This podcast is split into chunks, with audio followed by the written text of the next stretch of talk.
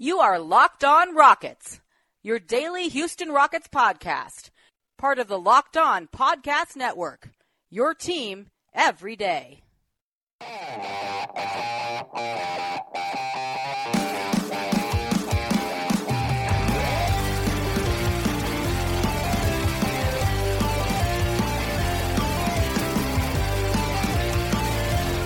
It's amazing how much more fun this game can be when the ball actually goes through the basket.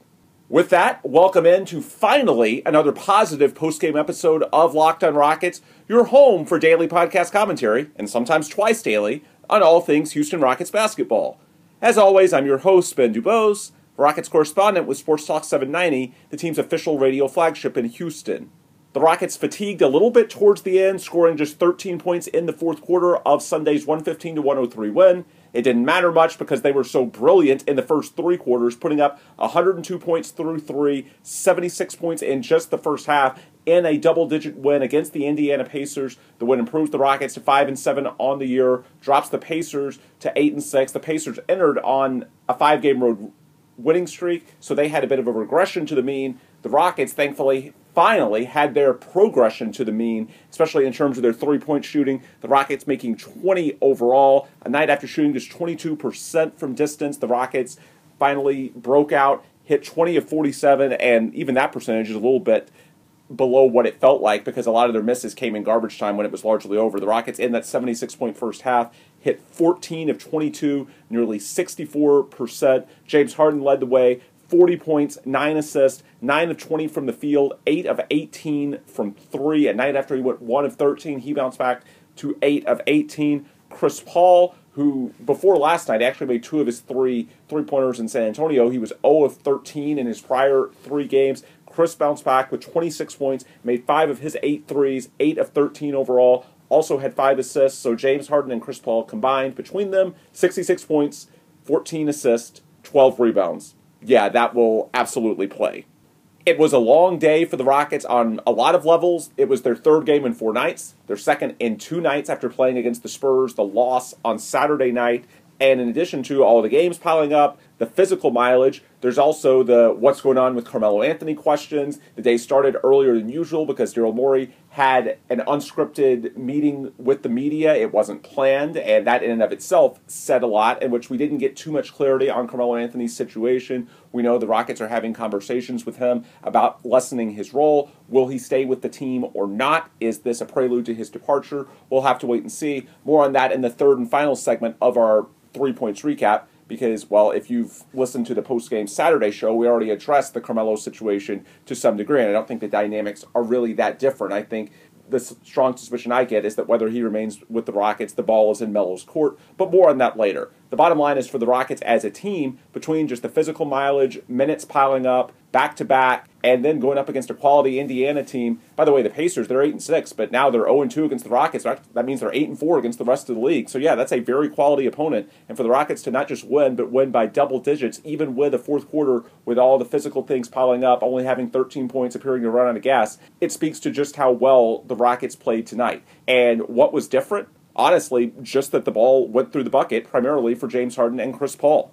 Now, they did get 33 big minutes off the bench from undrafted rookie Gary Clark, who is not just pushing Carmelo Anthony for minutes, but also even James Ennis, Gerald Green, although Gerald sat out tonight with that ankle sprain that he suffered in San Antonio. We'll talk more about Gary in the second segment of our three points recap. But to me, the far and away leading storyline is the bounce back of James Harden and Chris Paul because as I said earlier today, in our first of two episodes today, it's been so busy. But generally speaking, the Rockets are going to go as their stars can take them. And James Harden and Chris Paul, they're supposed to be two top 10 players. James Harden, the reigning MVP of the league. If they don't play to their potential, and they all largely disappointed Saturday night in San Antonio and Thursday night in Oklahoma City, then ultimately it doesn't matter what the role players do. And that's why it's such a shame that you've seen a lot of the blame either put onto Carmelo Anthony or onto Daryl Morey for the offseason departures of Trevor Ariza and a Moute. Look, I don't care who the role players are. If Chris Paul, who went through four straight games after his 32 11 game in Brooklyn. He went through four straight games shooting 36% or worse from the field, not from three, but the field overall. The first three of them, he was 0 of 13. Then you had James Harden, who shot just 1 of 13 behind the arc last night, 7 of 27 overall, and entering tonight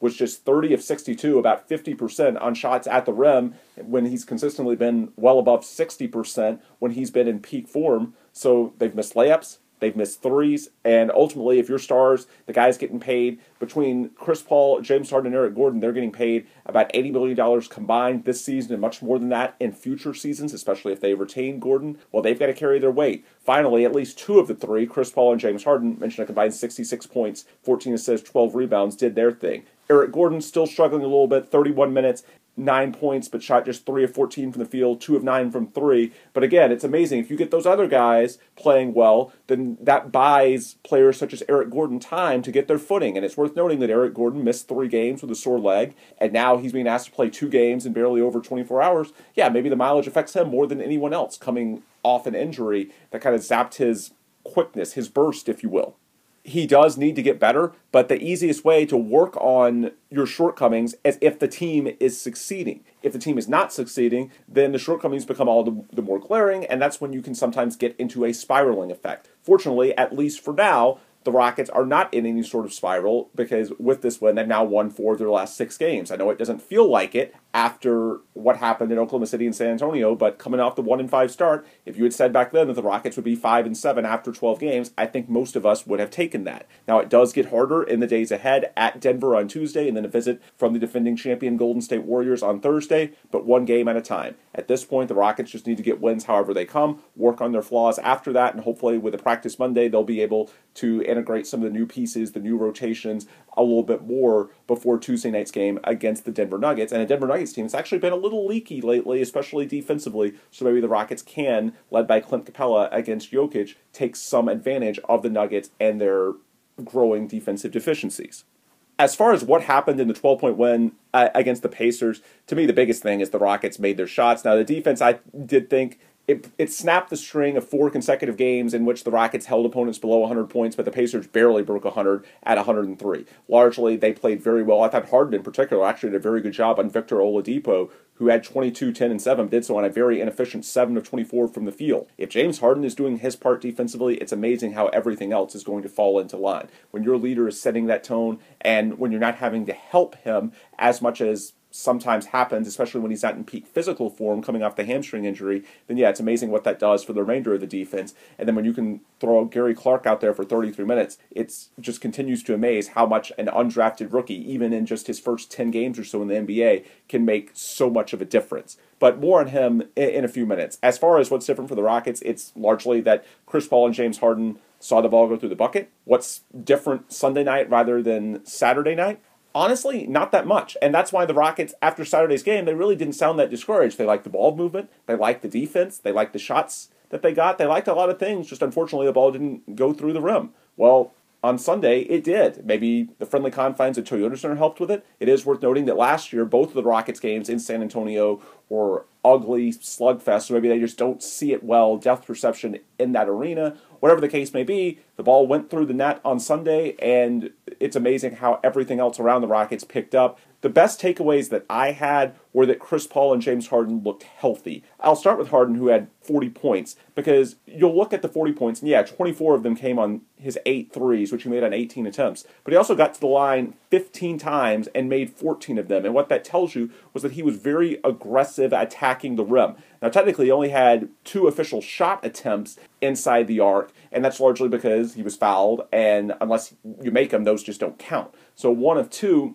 it doesn't seem like anything to write home about. But when he got to the line 15 times, it seemed like a much bouncier James Harden. And I think the reason we've seen Harden struggle to some degree, now before last night, he was actually at 41% uh, shooting from three. So it wasn't until last night that we saw a big drop off from him as far as his three point shooting. But the reason I think he's been a little bit underwhelming as a scorer this year and turnover prone, to be fair, he did have nine turnovers on Sunday as well, but I don't think it was necessarily injury related. I think some of it was just uh, trying a few too many, especially early in the game, home run type passes. He did clean that up as the game moved along. Generally speaking, though, I think the common thread between his struggles at the rim and some of the turnovers coming off the hamstring injury, and then even before that, when we knew the hamstring was a little tender, I don't think he's had his usual level of explosion off the bounce. That's the James Harden when he is at his best. Tonight we saw he got to the line 15 times. He tried to throw down a couple of hammer dunks in traffic. That's not something you do if you're not trusting your hamstring. To me, especially in the first four games that he's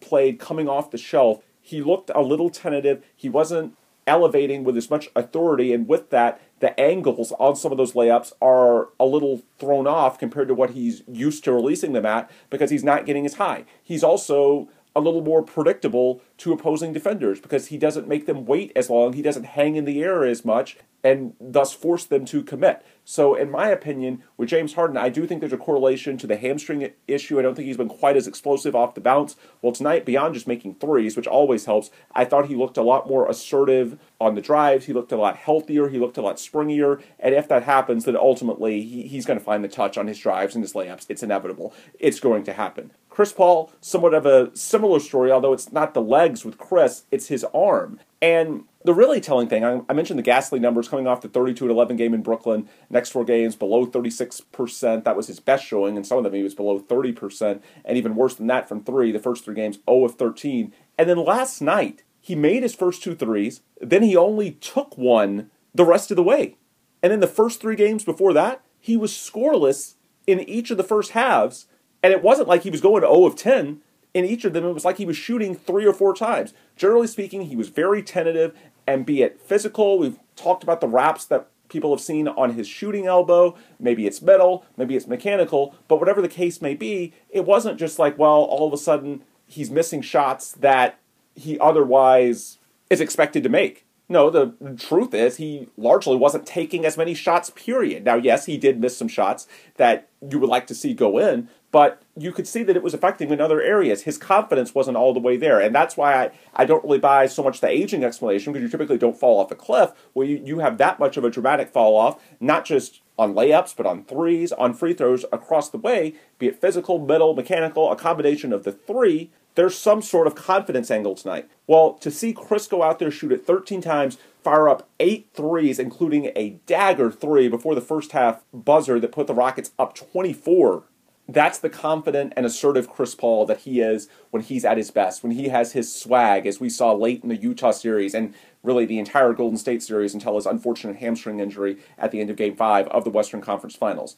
The wrap is off his arm. He seems confident again. I know it's one game, but this was the Chris Paul that we saw in Staples Center against the Lakers. This was the guy who brought home the win to snap that ugly losing streak when the Rockets were in Brooklyn just nine days ago. And this is the Chris Paul that the Rockets need to right the ship. And ultimately, even though they're just five and seven now, this is the type of game, winning by double digits against a quality team in the Indiana Pacers, that reminds you just how capable the Rockets are. Have they solved their issues with one game? No. But once in a while, the Rockets, the first three games of this four and six stretch that they've won, they got wins, but they were relatively nondescript. They didn't really look like themselves in terms of the level of dominance. They scraped by, they did what it took to survive. This was the first time they looked like the 65 win juggernaut from a year ago, and that's important. It doesn't mean that everything is fixed immediately. The next two games at Denver, home versus Golden State, are going to be a lot tougher. But once in a while, you don't need to just get wins. You need to get wins that make you feel good, that make you believe. For one night at least,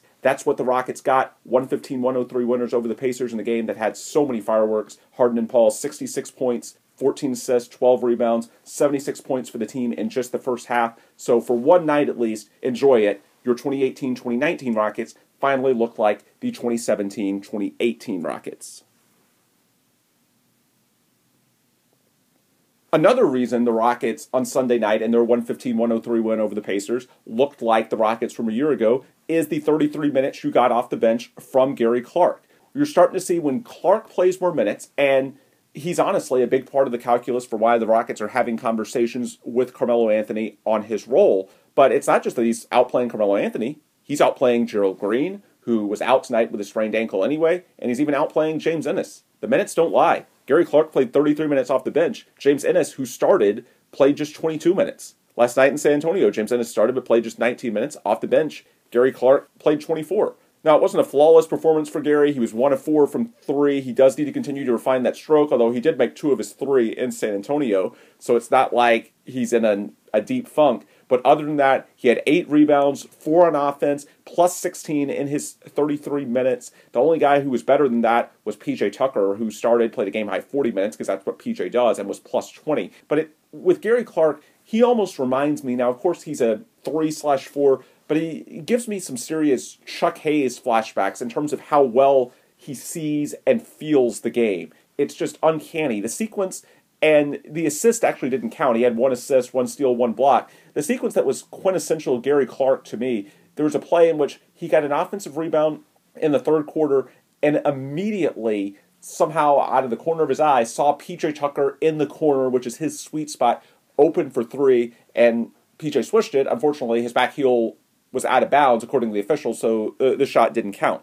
But Clark is just so aware. He's a good defender. He's fairly long. I know he's just six foot seven, but he has a pretty good wingspan. He's instinctive. But beyond that, he just has such a great feel for the game. He doesn't really do a lot in terms of creating his own offense. But when you have Chris Paul, James Harden, Eric Gordon out there, you don't need creators. You need guys who can make plays off the ball. And he's just so sharp in his decision making. Again, not just with the ball, but in terms of when he sets the screens, how he rolls. Even though he's an undrafted rookie, you can tell he played four years of high level college basketball at Cincinnati. He's a guy who feels like he's played for a long time. And is there going to be some seasoning? Sure. Even though I think he's a good one on one defender, if you stick him out there against Kevin Durant or any of the star Warriors players on Thursday, is he likely to look silly a few times? Sure. That's part of the maturation process for any young defender in the NBA because part of it, becoming a great defender, is just based on experience, having been there, done that, learning tendencies. But the toolbox for Gary Clark, not just physically, but mentally as well,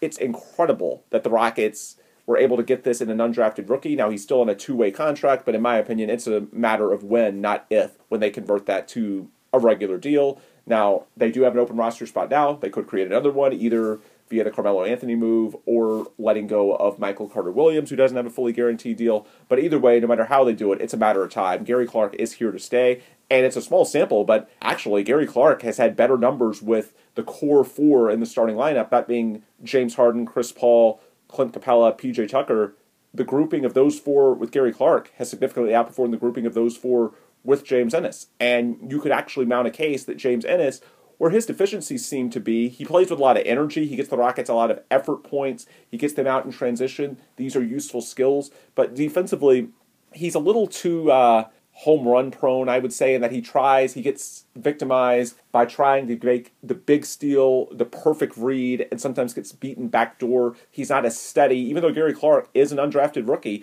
There's a certain steadying presence to him that is not there with James Ennis that might play better with the starters. And also, James Ennis, if he's going to play out with the, you know, kind of Corey Brewer reckless abandon, I laughed when my Twitter followers at Ben Dubose replied to me tonight by calling uh, James Ennis a decaffeinated Corey Brewer.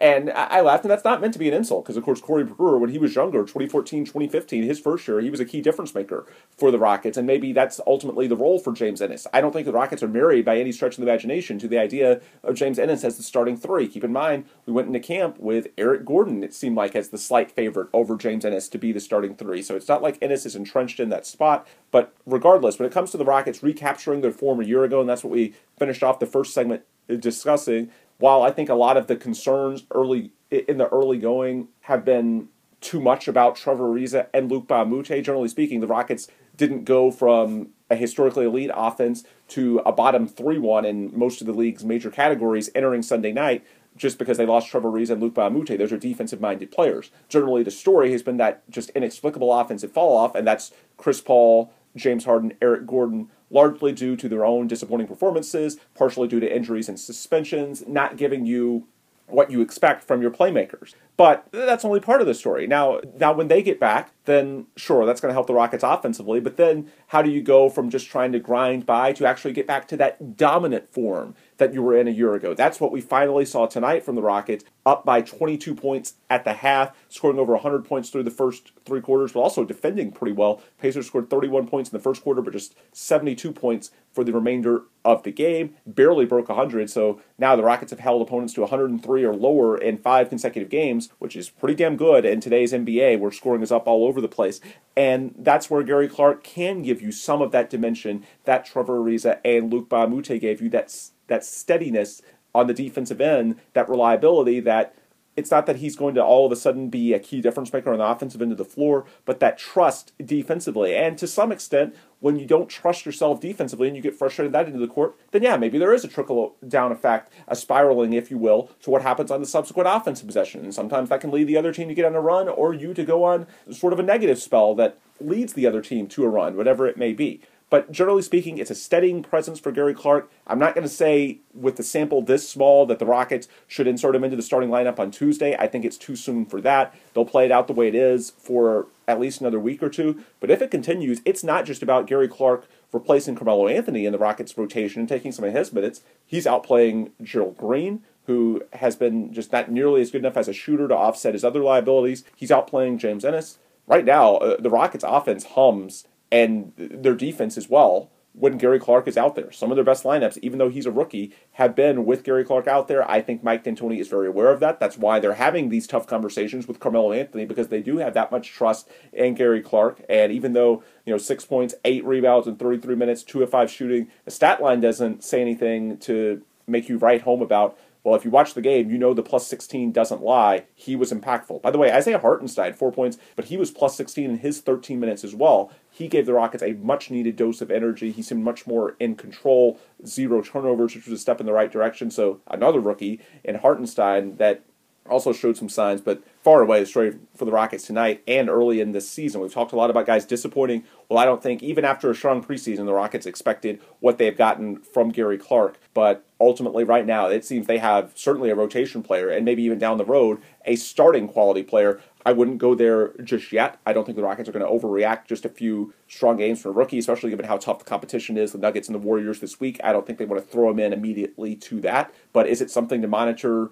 in the weeks ahead? Sure. If this level of play continues from Gary Clark, it's not just a formality of which it is that he's going to get his contract converted to a regular deal. But beyond that, it might be a formality of when he gets inserted into this starting lineup at the three spot. Because when it comes to replacing Trevor Ariza and Luke Moute, in terms of the steadiness of their contributions and the trust for the Rockets on the defensive end of the floor, Gary Clark, of all the wings we've seen so far, is the guy that's closest to replicating that formula that made the Rockets so lethal in their 65 win season a year ago and what had them really a hamstring away from winning the whole enchilada before everything that happened at the end of the Western Conference Finals, Game 5. Now, that certainly feels like an overstatement for an undrafted rookie, and it's possible, like all rookies, if you had even asked me a week ago, would Gary Clark look like a guy that's poised for your playoff rotation? I would have been hesitant to buy in, but he continues to get more minutes, and even against quality teams, the Thunder, the Spurs, the Pacers, these are all playoff contenders, and he continues to not just play well, he continues to actually improve from game to game. And so, while there's a long way to go, it's hard not to be really optimistic from what you're seeing right now with Gary Clark. And of course, that level of optimism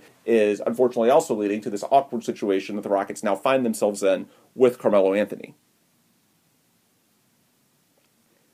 Now, to finish up the program, I want to discuss what's new with Carmelo. And I'm not going to spend too much time on this because we had a Carmelo segment in Sunday morning show. So if you want to go into what I really think is going on, then please check that out. Check out that episode if you have not yet generally what's new Sunday afternoon was the meeting that we got in the Houston media with Daryl Morey. And the meeting is news in and of itself because there was no required availability. So Daryl making himself available to the media at 4 o'clock, two hours before Sunday's 6 p.m. tip and the 115-103 win the Rockets had over the Pacers, that's news in and of itself. Now, maybe it's because when Mike D'Antoni was asked after Saturday night's game about the reports, first nationally, then locally, that the Rockets were having conversations with Carmelo Anthony about his role and his roster status was unclear moving forward. Rockets asked Mike D'Antoni, and D'Antoni basically said, You'd have to ask Daryl, because I am pretty confident Mike D'Antoni isn't really heavily involved in that process. He's trying to do what he can to coach the guys that are out there. That's not really his job. So, Daryl, him making himself available might have been partially related to that. But just a few minutes at 3:57, right before Daryl was scheduled to address us, there was a report from Mark Stein of the New York Times on Twitter that said that Carmelo had been informed by the Rockets that his time with the team would be coming to an end. And between the timing of that tweet and Daryl being about to meet with us, even though he wasn't required to meet with us, generally speaking, when Daryl talks with us, it's to announce a transaction and go through something that's official. I was thinking going into that's media scrum that that's when Daryl Morey would say that they had released Carmelo Anthony, and then they would go into a little bit the background on the decision. That's not what happened. Morey said that they were evaluating everything. He certainly didn't commit to Carmelo staying with the team, but he also, when flat out asked about the Mark Stein report of the New York Times, he said it was inaccurate and said that at one point he went as far as to say that he expected Carmelo to rejoin the team. Now, do I take all of that at face value? No. It's very possible that some of this, Daryl on multiple times during the interview expressed a lot of frustration that Carmelo Anthony had been made to be the fall guy by many in the media, and I largely agree with that. As I've said on this podcast, those piling on to Carmelo Anthony for the Rockets' sluggish start, four and seven entering tonight's game, that's absolutely silly. I mean, blaming the eighth or ninth guy on a bench for a team going from 65 wins to four and seven I mean, it's just ridiculous. That's like saying if the Astros to start next year are below 500 in the middle of May and then blaming a random middle reliever. Carmelo Anthony's role is just not anywhere near enough to where he just justifies that level of blame. No, the Rockets falling off the way they have, and really the story has been offense. That's underachieved a lot more than defense when you look at the numbers. And yeah, that starts with James Harden, Chris Paul, and Eric Gordon. That's and also injuries and suspensions to those guys. But Carmelo Anthony as far as problems go, is pretty far down the list. He also may not be a big part of the solution, especially if the Rockets are going to keep giving more minutes to Gary Clark. And ultimately, I think that's sort of the conundrum the Rockets find themselves in. If this was later in the year, then I think they would just put Carmelo on, on the end of the bench in that Ryan Anderson role. And, you know, for months now, we've said Carmelo is the Ryan Anderson from a year ago. And in the regular season, yeah, Ryan played a lot, and Carmelo could be an upgrade on that. But as the season got to being more and more meaningful, and it got to the playoffs, there were some games where Ryan didn't play at all. Is Carmelo okay with that? Even if he's not, I think with Carmelo and the team would deal with it if it were the playoffs. But if that starts happening in mid November, then yeah, it could be a little bit awkward. And now with Eric Gordon back, which takes up a lot, Gordon has played 30 plus minutes in both of his first two games back, and Gary Clark playing more and more minutes, then all of a sudden, those bench minutes, there's not that many to go around. Maybe you could sneak in some minutes with Carmelo Anthony at the five, but you know, as mentioned earlier, Isaiah Hartenstein played pretty well Sunday night, plus 16 in his 13 minutes. Seemed much more in control in terms of his level of energy and his motor. But to get back to Daryl Morey's meeting with us, I don't think that Daryl would have met with us to say something that's untrue. Generally speaking, I've been doing this for a while, and as far as sports personalities, not just basketball executives that I deal with, Daryl Morey is one of the more forthright and honest, refreshingly honest of all the executives that I have dealt with. So I don't think he would unplanned, unscripted do a session like this and feed us BS. I don't think that it's planned. Now it could be, of course, that we don't have all the information yet, and right now he's trying to buy time and, you know, as he's buying time, of course, pushing back on the silly narrative that everything is Carmelo's fault, because that's not good for Carmelo, it's not good for the team. It's just not good for common sense basketball discussion to have just a ridiculous narrative like that put out there by so many in the national media. So I, am selfishly glad that Daryl Morey pushed back on that just for the sake of my own Twitter feed and trying to shout down some of the nonsense that's out there. But aside from that, my sense for why Daryl did this today, it's about buying time. They had to address it in some fashion. It could be a distraction if the question was just hanging over the players in the locker room, the coach in every interview. At this point, the reason that I don't think we've gotten finality is that I don't think it's fully the Rockets' decision. If the Rockets were just going to cut Melo to move on, then I think Daryl would have taken that opportunity today. Again, the report was already out there on Twitter, and the Rockets, they've been in a funk if they were just cutting ways with Melo and it was that simple, why in the world would they not do the deed today? Or yesterday when this first started coming out? Why would you drag this out for a few days? That makes no sense. If the Rockets are moving on from him no matter what, then just get it over with. There's no reason for all this drama. What makes a lot more sense to me is that the reason this is dragging out is that it is not just the Rockets' decision. I don't think they want rid of Carmelo Anthony. The, the team likes him. He's been good in the locker room, and he's been good in certain matchups. Think back to the Brooklyn and Chicago games. The Rockets are five and seven. Two of their wins, I don't think they get without Carmelo Anthony. He was very strong in those games and even passable defensively. Other matchups, of course, like the Thunder and the Pelicans, the Clippers, the more athletic teams, haven't been as favorable to Melo. In my opinion, the Rockets would love to keep him in that Ryan Anderson role from late in the season and the playoffs. But what that meant, especially against the upper echelon teams like the Warriors, who, by the way, play the Rockets on Thursday, is that the Rockets could deploy him as they see fit. And if it wasn't the matchup for Ryan, then they could not play him at all. and Ryan Ryan wasn't going to make a fuss. There wasn't going to be a storyline. You just move on to the next one. It's different with Carmelo Anthony because even if he might have a similar skill set, now he's a better scorer now than Ryan Anderson was, but generally speaking, that's probably the role that's best suited for him, especially on a contender in today's NBA. At the same time, this is a guy who is a certain Hall of Famer. Even though it's year 16, his first 15 years have largely been spent as a superstar in the NBA. So it's tough for him to transition into that role. And when you consider that he's on a minimum contract, I think the Rockets would love to keep him, but having a 9th, 10th, 11th guy on your bench that could be an upgraded version of Ryan Anderson from a year ago, is it nice? Yes, but it's not so essential that you would deal with any blowback. Because if a, if a guy isn't going to play on a regular basis, the worst thing that you can have is that player being a distraction. It's kind of like a backup quarterback in football. Generally speaking, some of the more controversial figures have had a hard time getting signed because if a guy's not going to play, you don't necessarily want that player creating storylines. I mean, for a cross sport analogy, Tim Tebow won a playoff game and yet had a tough time finding work just because of some of the uh, the circus that comes with that. In terms of a guy that's the 10th or 11th man on your bench, if Carmelo's unhappy with that and it's November and this is going to go on for 6 months and there's a clear exit strategy because he's on a minimum contract. You can let him go. No real hit to your books or Carmelo. He could easily hitch on with someone else this early in the year. The upside of having a better Ryan Anderson to deploy is not worth the downside. And it's also worth noting it's not just a matter of Carmelo pouting, it's also the Rockets are generally seen as a player friendly organization. They care about these guys. And if Carmelo can go somewhere else and find the role that he wants for himself, then especially because he's a very powerful figure around the league, it may be to the Rockets' interest to let him succeed. And I do think they care about him as a person, and if he'd be happier elsewhere, then that's not an irrelevant factor either.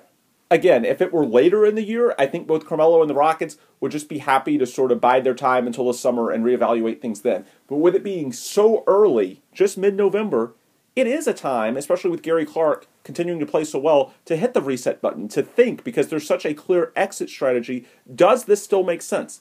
If Carmelo has the right attitude, then yeah, I think it makes sense because there are way worse 9th, 10th, 11th men on benches around the NBA. He can be a real asset. The question is, is he willing to accept that? And that's what I think is going to be going on the next couple of days. It could resolve itself tomorrow. It might take longer than that. By the way, the illness is real. I talked to people on the team. He is sick. And by the way, that performance, I think one of 11 on Thursday at OKC, he was playing sick for the team. Uh, the Rockets uh, back then, especially with Eric Gordon still not playing, did not have much depth. He gutted it out, didn't play well. But yes, Carmelo is sick right now. He's listed out with an illness. That's not a lie. That's very real.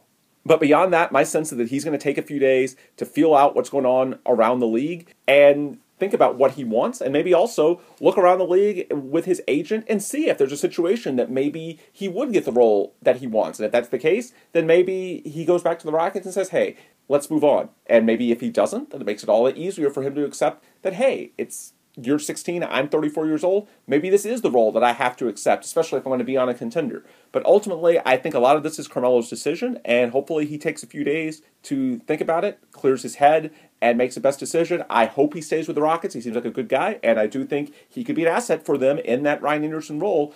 It's just it's not going to be as many minutes, especially as the 30 per game that he was playing to start the year. Some nights might even be the occasional DNP CD, and since it's so early in the year, the Rockets have the, the chance, and Carmelo does too, to take a step back, hit the reset button, and make sure this makes sense. That's what Carmelo's doing. Hopefully, he decides to return to the team. I do think that's still a possibility, despite the smoke that's out there. I think he's clearly thinking about other options, but I don't think it's done yet. Hopefully he stays, but if he goes, then that's his prerogative. And while it's a bit of a loss for the Rockets, ultimately, again, losing the 9th, 10th, 11th man on your bench it's not really worth worrying that much about, especially given the potential downside scenarios. So we'll see what happens in the days ahead. For now, I don't think he's really a part of the team uh, as far as practicing tomorrow.